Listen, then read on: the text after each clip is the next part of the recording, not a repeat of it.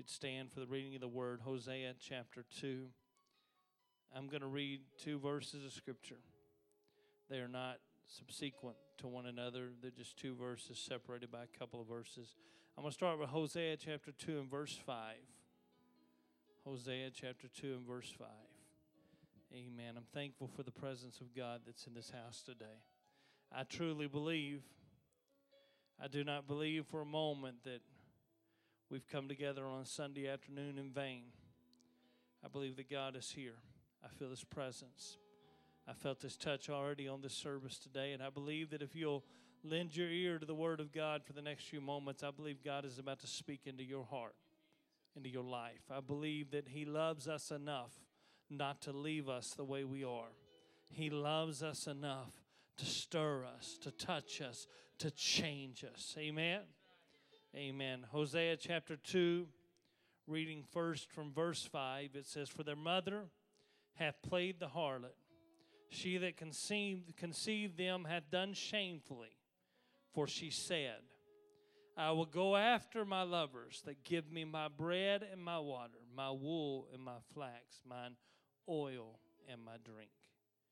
I want to skip down to verse 8 and just read the first part of verse 8. It says this For she did not know that I gave her corn and wine and oil and multiplied her silver and gold. She said, I'll go after my lovers that give me bread and water, wool and flax. He said she didn't know I gave her corn and wine and gold and silver. I want to preach for a few moments this afternoon on the priceless for the worthless. The priceless for the worthless. Would you pray with me, Lord Jesus? I love you. I thank you for your goodness and your anointing. I thank you for the presence of God that I feel in this house. And I'm asking, Lord, that in the next few moments, you would allow the divine voice of God to speak into our hearts, Lord. I'm asking, Lord, you'd examine each and every one of us, Lord. Let us see in ourselves, Lord, what it is that you desire to speak to us, God, and let us respond. Let it touch us and let it change us, God, in the precious name of Jesus Christ. Would you say amen? Amen. You may be seated. Last night, my family and I went up to Cherokee Village to watch a fireworks show. We got there early, seven about seven thirty. Uh, people start gathering there at about seven o'clock, and waited for dark. It was a long wait, seven from seven to nine before the fireworks would begin, and they entertained us with things like a boat parade and a helicopter air show and things like that. But there was a young couple that was seated beside us that uh, they got there before we did. I don't know how early they got there, but they were seated on a blanket near us, and and they had their three-year-old daughter with them. Her name was Noelle, and just as the darkness began to settle in, just as the waiting was finally going to be over, just as the fireworks show was just getting ready to begin, a vendor came along selling glow in the dark bracelets for a dollar. And Noelle's mom and dad bought her a handful of those bracelets. Uh, and, and, it fascinated that little girl. They were bright, vivid colors. They seem to have a life of their own. They, they, they glow and they're brilliant and they're neat and they're captivating. And she was completely caught up in them. As a matter of fact, she was so captivated by those glow in the dark bracelets that when the main attraction began, when the very impressive fireworks began to explode in the night sky, Noelle was looking the other way. She was content to play with her new luminescent wands of color. It frustrated her mom and dad. Her dad was right beside me, and he kept telling her, Noelle, this is the reason why we came. This is the only reason why we sat on this levee for several hours now. If you can't appreciate this, we may as well not have even come out here. This is the main attraction. But Noelle didn't care. She was captivated with her little dollar store toys when thousands of dollars worth of exquisite and impressive fireworks were exploding behind her. All she cared about was the little trinket that she had in her hands. As a dad, I was reminded of those mornings when my kids on Christmas morning would open some expensive gift only to be more delighted with the wrapping paper in the box than they were with the gift. How many parents remember that? It's just the way kids are sometimes. They're content with whatever captures their imagination in a moment. They, they will literally ignore a very costly display of, of fireworks in order to entertain themselves with the trifles that they got from a dollar store. Their focus is only on the moment and they find value not in the real worth of a thing, but in the momentary satisfaction that can be derived from the thing. They don't have any social filters, the kind of the kind of idea that would cause them to worry that mom and dad might be offended that we uh, we come and we sat on this levee for hours, and I'm more captivated with the glow in the dark bracelet than I am with the fireworks that are going off in the air behind me. They're focused on one question alone What will make me happy right now? In many ways, children provide us with a raw glimpse into the condition of the human heart. We can be so shallow. We can be so self centered. We can be so focused on ourselves that we abandon the things that have real value in our lives in order to pursue things that have captivated our imagination but don't really have the ability to provide us any lasting satisfaction. That's the underlying story that is, that is addressed in, in the book of Hosea. Hosea was a prophet of God. And God asked him to take a wife, take a woman who was known to be a harlot, and to make her his wife. And the story that unfolds from that union is a living parable of how humanity spurns the priceless love of God to pursue the worthless trinkets of this life. Hosea makes Gomer his wife, and he lavishes her with his love, and he pours out his affection upon her. He gives her good gifts, and he gives her a good life, and he gives her a, a good home, and he provides for her in every way possible. Hosea's love for Gomer in the story is like God's love for us. He, he loved us when we didn't deserve it. He loved us with a, a love that didn't make any sense. Nobody goes and, and takes a harlot for a bride, uh, but He loved her with a special kind of love. Uh, amen. That's the way that God loved us uh, when we were unfaithful, when, when, when, we were, when we were no different than Gomer, when, when we played the harlot, still He loved us. He came looking for us and, and found us in a life we had chosen for ourselves. And in His great love, just like Hosea married Gomer, He rescued us from all of that. And He showered us with His blessings. He covered us with His goodness. He provided for our every need. But the story doesn't end there. Eventually, Gomer became restless. Her new life, the new happiness, I don't know the psychological dynamics that go into the making of a harlot. I just know there's wounds that are deep. And there's a sense of diminished self worth. And somewhere along the way, Gomer began to believe maybe she didn't deserve this life. Maybe this, this was something she wasn't worthy of. Maybe some deep wound began to manifest itself again in her, her spirit. I, I don't know what it was, but eventually the cheap thrill of, of meeting strangers in the dark began to captivate her mind again. And after a while, Gomer began to fall back into her old habits. It began even while she was living in Hosea's house, uh, even while her and Hosea were raising the son that they had together. She became restless. And she started slipping out into the night late at night when she thought everybody else in the house was asleep. And, and she'd go and she'd, she'd pick back up her old trade. Perhaps she convinced herself that she needed a little extra money. Perhaps she had some good justification for it at first. Perhaps she, she was going to save up a little on the side and, and surprise Hosea with a nice gift. I don't know what it was.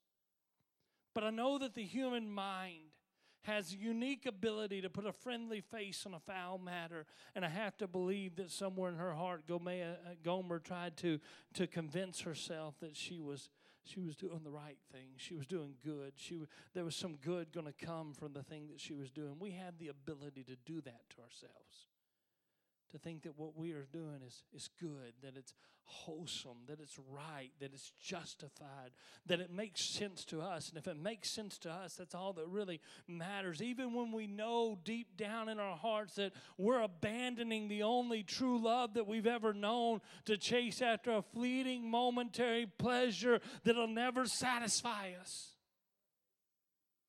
There was a lengthy passage of time in the story where Gomer tried to live in both worlds. She tried to be a wife to Hosea while plying her trade in the darkness of the night. I don't know how long it went on, but it was long enough for her to, her to bring children into the marriage that were fathered by other men. She lived two lives. At home, she tried to be the loving wife, but when night came, she abandoned her husband and pursued the attention of other men. She brought two children into that marriage that Hosea was not their father. And Before long, that thing got such a grip on Gomer that she got completely caught up in that lifestyle and she one night she just didn't come home again. One night she just disappeared into the night. She abandoned Hosea, she abandoned her children. She ran off with her lovers because they promised to lavish her with material goods. There, that's where our text comes from in the book of Hosea. At some point, she must have tried to explain to Hosea why she chose that lifestyle over him and the home that he had provided her. Her explanation was simple and it was shallow. She said, I will go after my lovers. They give me bread and my water and my wool and my flax and my oil and my drink. They give me the things that I want. They give me the trinkets that have caught my attention. They, they give me the things that satisfy me for a moment. You've got to see the heart of Gomer because it was all about her. She was, it was all about what would, what would satisfy her. She was captivated by her simple desires, by the momentary pleasures, by the things that she convinced herself that she wanted. But Hosea said just two verses later, she didn't know that I gave her corn and wine and oil and multiplied her silver and gold. What I gave her, he said, was far better than what she was chasing after. What I gave her was far greater than the things that she was out in pursuit of. Her lovers gave her bread and water. I gave her corn and wine. They gave her wool and flax, but I gave her silver and gold. Gomer was no different than that little girl named Noelle last night. She was captivated by the by the cheap dollar store trinkets that she could hold in her hands. And she failed to recognize the truly valuable things that she already had in her life. She ignored the most important thing that she had today as we look at the story of Hosea and Gomer, it seems so obvious to us how foolish Gomer really was. She, she should have counted herself lucky that a man like Hosea would, would love her. She should have counted herself lucky that she captured the heart of a, a faithful man like Hosea, that he would abandon all sense of decorum and, and would make a harlot his wife. She should have embraced that new life that he gave her. She should have recognized the wonderful gifts that he had given to her. She should have seen the priceless treasure that his love and commitment really was to her but she was blind to all of it. She became so captivated by the momentary pleasures that she traded the priceless for the worthless. She traded that which was of uh, un- incalculable value for that which had no value at all. She traded that which was precious for that which was and when she did, she provided a very real and living example of how the nation of Israel had spurned the love of God. That was the point. That was the whole reason why God told Hosea to go marry a harlot. So that the story that would undoubtedly unfold in that union could become a living example of the plight of God's own people. It was all about Israel. It was all about the people of God. God chose the nation of Israel. He, he exalted her above all others. He showered her with His blessings. He lavished her with His love. But over and over and over again, she abandoned the good life that He had given her to chase after things that had no real value to them. When we see Gomer abandon the thing which was truly precious gold and silver to chase after those things which were so common wool and flax. When we, we see her pursuing the things that are worthless and spurning the things that are priceless, we see the futility of a whole nation who spurned the priceless blessings of God to pursue the worthless treasures of this world. It's a living testimony of the righteousness of God and the restlessness of the human heart. And it, it finds its roots all the way back in the book of Genesis, all the way back in the fall of humanity, way back in the Garden of Eden. Because in the very beginning, God created Adam and Eve and He put them in a garden paradise where their every need was met, where everything that they could ever want was provided for them. And, and best of all, He revealed Himself to them. God made himself known in the garden. He wasn't a stranger afar off. He wasn't a God that could not be touched. He wasn't a God that could not be known, but He came to them in the cool of the day and He, he walked with them in the garden. Adam and Eve enjoyed the fellowship of the presence of God. They, they had exclusive access to the creator of everything that is, and daily they walked through the beauty of creation with the one who created everything that is. I've got to tell you this afternoon that the thing that made the Garden of Eden a paradise was not the plants, it was not the animals, it was not the life of pleasure without toil or pain. The thing that made the Garden of Eden a paradise was the one who met them there.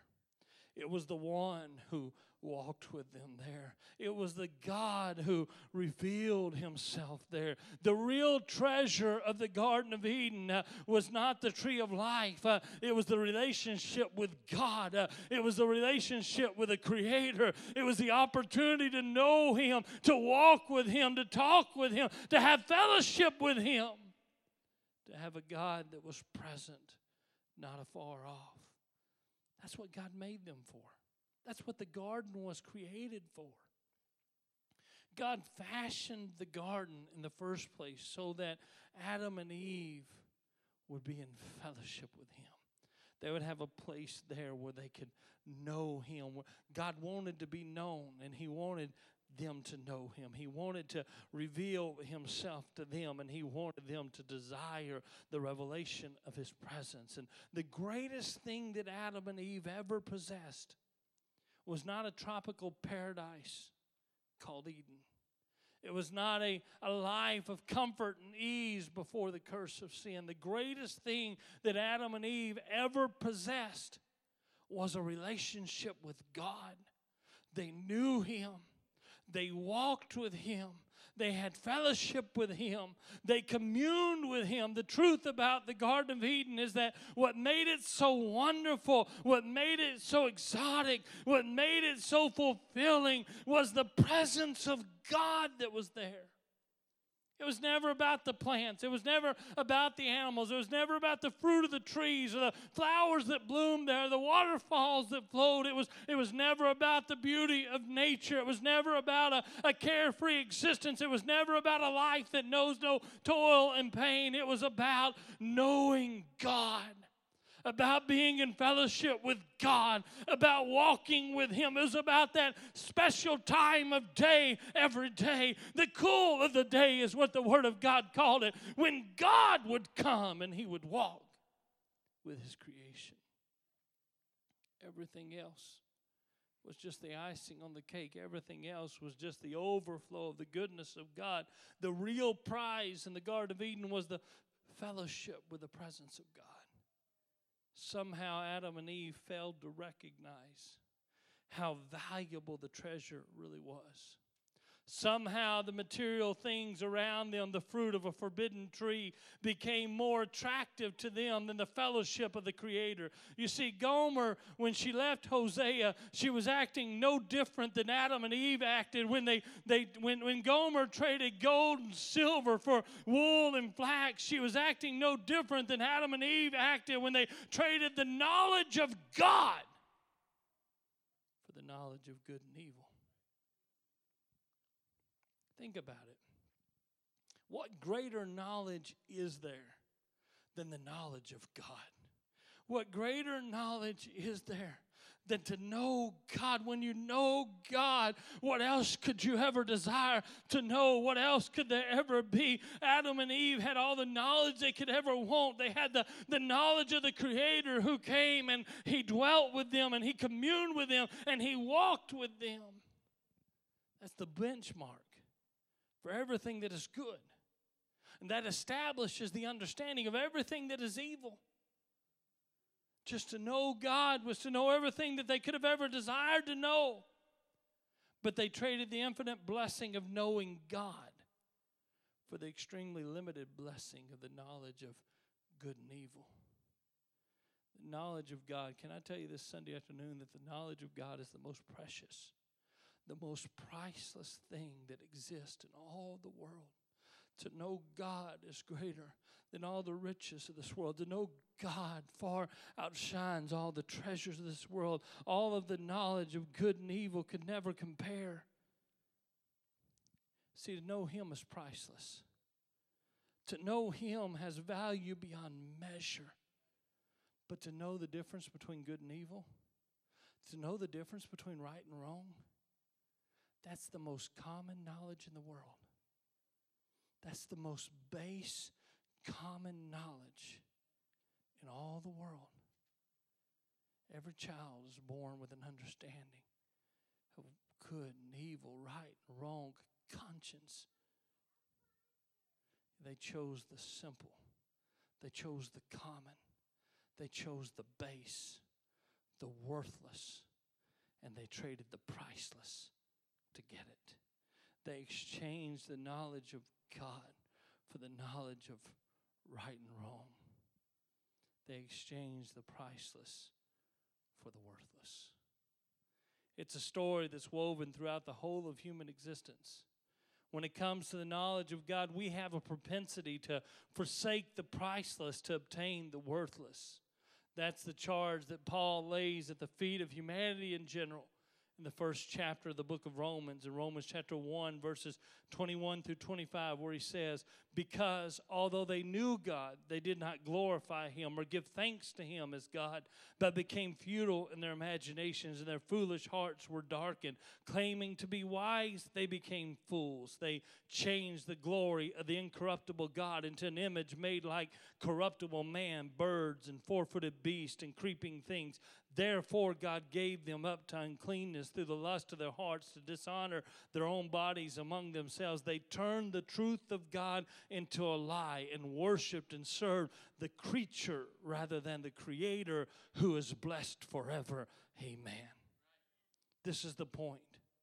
The sinful heart has the tendency to worship the creature rather than the Creator to forsake the knowledge of God for the pursuit of lesser things. Like, like Gomer, we are blind to the fact that, that what, what we're giving up is far more valuable than what we're reaching for because we're completely captivated by what we are pursuing.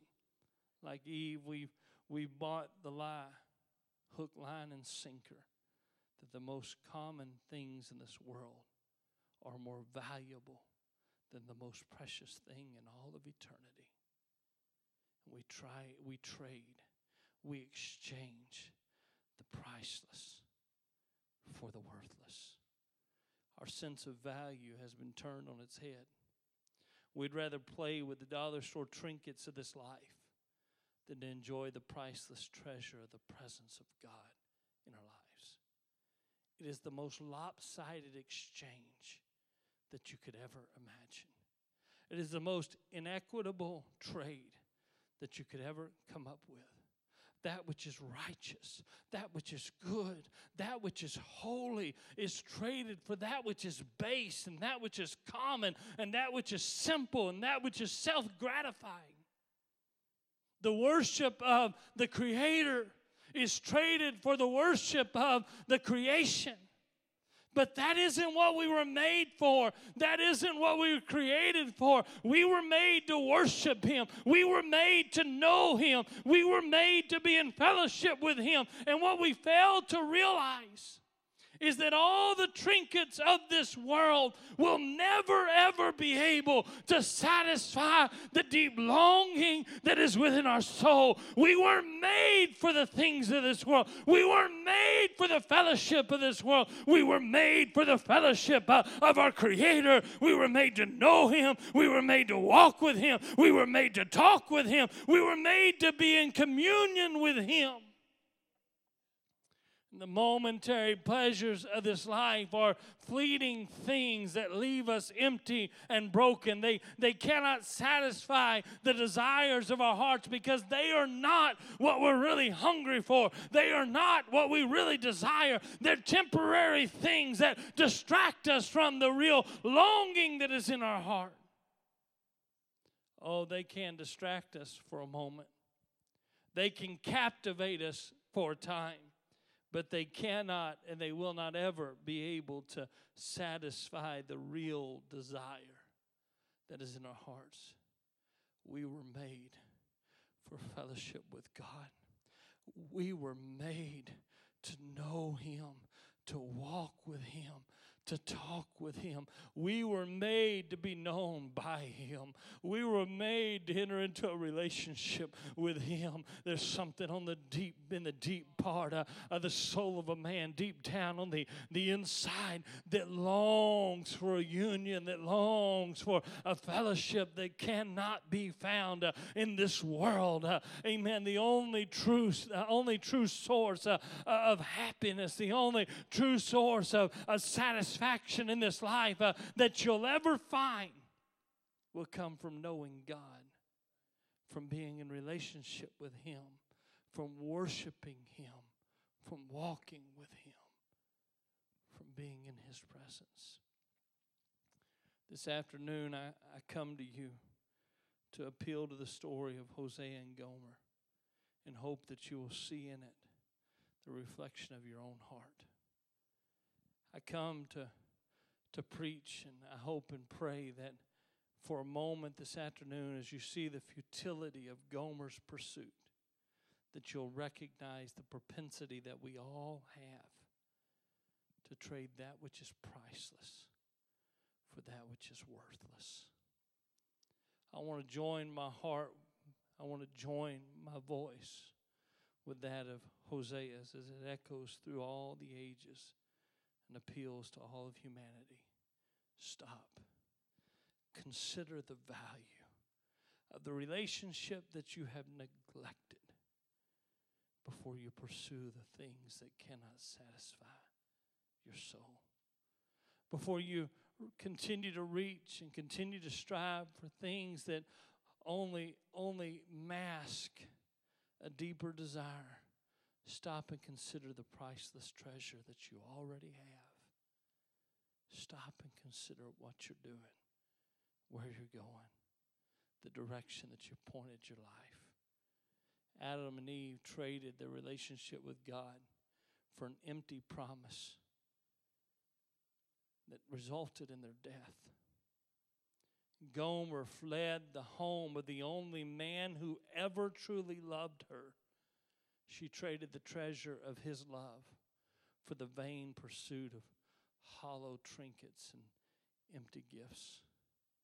And just like them, each of us has the terrible propensity to trade the priceless for the worthless, to forsake the love and the mercy of God in pursuit of temporary pleasures, in pursuit of temporary things that will bring us nothing but hurt and pain in the long run. Each and every one of us. We have that sin nature that exists within us, that carnal human side of us whose values are twisted, who doesn't understand doesn't see the priceless for what it really is and sees the worthless as something worth obtaining and would shun the grace of God, would shun the mercy of God, would shun the goodness of God to lay a hold of that which will leave us broken and empty and destitute. But that's not the end of the story. You see, the failure of humanity and the spurning of God's love is really only the beginning of the story. God loved us too much to leave us there. What we, when we forsake the, priceless to obtain the worthless. Whenever we turned our back on the presence of God and we, we sought after things that would never satisfy us, God responded by taking that which was priceless and making it become that which was worthless. The scripture said He made Himself a little lower than the angels that he might suffer death uh, for every man. God was not content uh, to let us face the terrible wages of our sin alone. Instead, he robed himself in flesh. Uh, God became a man uh, so that he could personally pay the price uh, for our transgressions. That which was priceless became that which was worthless uh, so that he could stand in solidarity with us, so that he could face the curse of our sin for us. and out of his great love, uh, He redeemed us uh, with His own blood. In the garden, humanity sought that which was worthless at the expense of that which was priceless. But at the cross, God provided that which was priceless in order to redeem that which was worthless. He made a way by the shedding of his own blood for you and I to be saved from the horrible consequences of the terrible decisions that we've made. He made a way for us to be restored to right relationship with him, for humanity to once again enjoy the matchless wonder of a right relationship with God. He showed us mercy when we did not deserve it. He showered us with love when we were yet unlovable. He came to us in our backslidden, fallen condition condition, and He gave us another chance. Uh, he gave us another opportunity. He gave us a new invitation to come and know Him like we had never known Him before. And in keeping with the story of the ages, that is exactly what God told Hosea to do. God sent the prophet in pursuit of the bride that had abandoned him. And on one lonely afternoon, on the bad side of town, in the midst of the filth and squalor of a slave trader's auction, Hosea finally found Gomer. He found her in shackles. He found her broken. How pitiful she must have appeared, abandoned by her lovers, rejected and abused by everyone who had used her up and tossed her aside. She was just an empty shadow of the woman that she once was. Uh, her heart was broken, her body was broken. Uh, there was nothing good left in her, but through the love of God, Hosea saw not the woman who had spurned him. He saw not the wife who had abandoned him, but he saw his bride. Uh, he saw the only woman uh, that he ever loved with his whole heart. Uh, amen. And it was a love of God that compelled Hosea to reach out uh, and to redeem her. In exchange that foreshadowed the cross of Calvary, Hosea bought that which was rightfully his. Uh, he paid the ransom price uh, for that which already belonged to him. he bought his own wife out of slavery. He paid her debts He paid a debt he did not owe. He paid a price that it was not his to pay in order to obtain that which was already his, that which already belonged to him. And if the story ended there, it would be an incredible tale of enduring love. It would be a, a story of love that bears all, love that, that will not stop, love that keeps on loving even when we don't deserve it, a love that gives no matter what it gets in return. It would be a beautiful story because that's the kind of love that God has for us, uh, the kind of love that Hosea showed to Gomer, but that isn't the end of the story. The true wonder of the story of Hosea and Gomer is what happened next. You See, Hosea had every right to make Gomer his slave. He had every right to force her into a life of servitude to him, to bring her back to his home and make her be the mother to her children and force her to be a servant in his house. He bought her, she was his slave. But instead of making her a slave in his house, he made her his bride again. He took her home with him that day and gave her complete liberty. Instead of a slave, she was to be a wife. Instead of a master, he was to be a husband. The Bible doesn't tell us what happened next.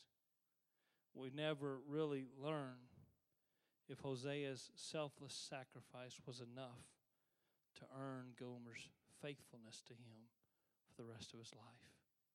It's almost as if God leaves the story open so that each and every one of us will realize that we have to make that choice for ourselves.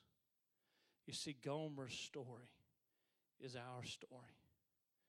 Gomer's tale is our tale, and the rest of the story is in our hands.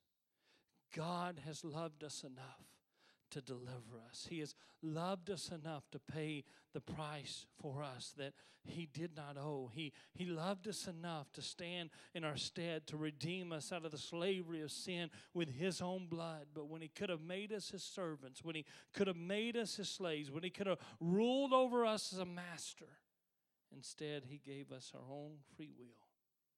And He has invited each and every one of us to know Him, to be with Him to have a relationship with Him, not just to serve Him, but to walk with Him, to have fellowship with Him, to know Him in all the ways that He can be known, just like Hosea. God has given your life back into your hands, and He has asked you again to give Him another chance, to turn back to Him, and to give your life this Sunday afternoon, you have to make the choice. You have to make that decision. There's a question that you have to answer in your own heart. Will you choose the worthless things of this world? Will you choose the pursuits of this life? Will you choose the momentary pleasures that will ultimately leave you empty and broken again? Or will you choose the fellowship of God? Will you choose to know Him? Will you choose to walk with Him? Will you choose to have a relationship with Him? As Ryan stands, as I mean, as Ryan comes to music and as you stand, when you look at the story of Gomer, it's easy to see what the right choice is for Gomer to make. It's easy, it's so obvious to us that the best thing in her life is the love that Hosea has shown to her. The best thing in her life is the, the love of God that He has given to her. But when you look at your own life, when you consider your own situation, things become a little less obvious. They become a whole lot more complicated. And all that justification all that self righteousness, all the many multitude of complicated things in your life begin to they begin to speak up and they begin to vie for your attention and the things that have captivated your imagination they try to draw you aside. Every one of us would gladly say that gomer would be making the right choice. She'd be making the best choice if she never again abandoned Hosea, if she never went back to that life, if she never tested his mercy again. But then we look at our own lives and it becomes so complicated. It becomes so cluttered. It becomes so confused. This afternoon, you, you have to get through, you have to cut through all of the confusion. You got to cut through all the the other stuff that's going on in your life and for a few moments I want you to find the clear and simple answer that's been staring you in the face all along. The best part of your life is your relationship with God. The best part of your life is the time that you spend with Him. The only thing that will ever bring you happiness, the only thing that will ever bring you fulfillment, the only thing that will ever satisfy you is a relationship with your Creator. That's what you were made for. God fashioned you for divine purpose. He put His hand upon you, He made you to be in fellowship with Him. He made you to know Him. The only thing that will ever satisfy you is to be in right relationship with Him. The more you neglect that, the more dissatisfied your soul will become, and the more dissatisfying the pursuits of this world will be. You'll keep chasing, you'll keep running. It'll be one thing after another, it'll be this thing and then that, and you'll never find satisfaction you'll never find the thing that makes you whole and complete until you abandon everything else at an altar and turn your heart to God and seek Him first. Seek Him above all else. He takes precedent over career. He takes precedent over education. He takes precedent over hopes and dreams. He, he takes precedent over everything else in my life. He takes precedent over every relationship. He takes precedent over every thought and every care and every concern.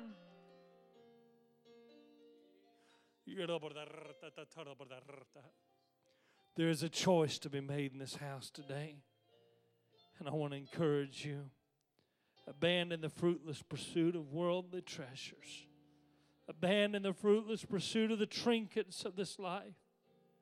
And lose yourself completely in a relationship with Jesus Christ. He is the thing, He is the only thing.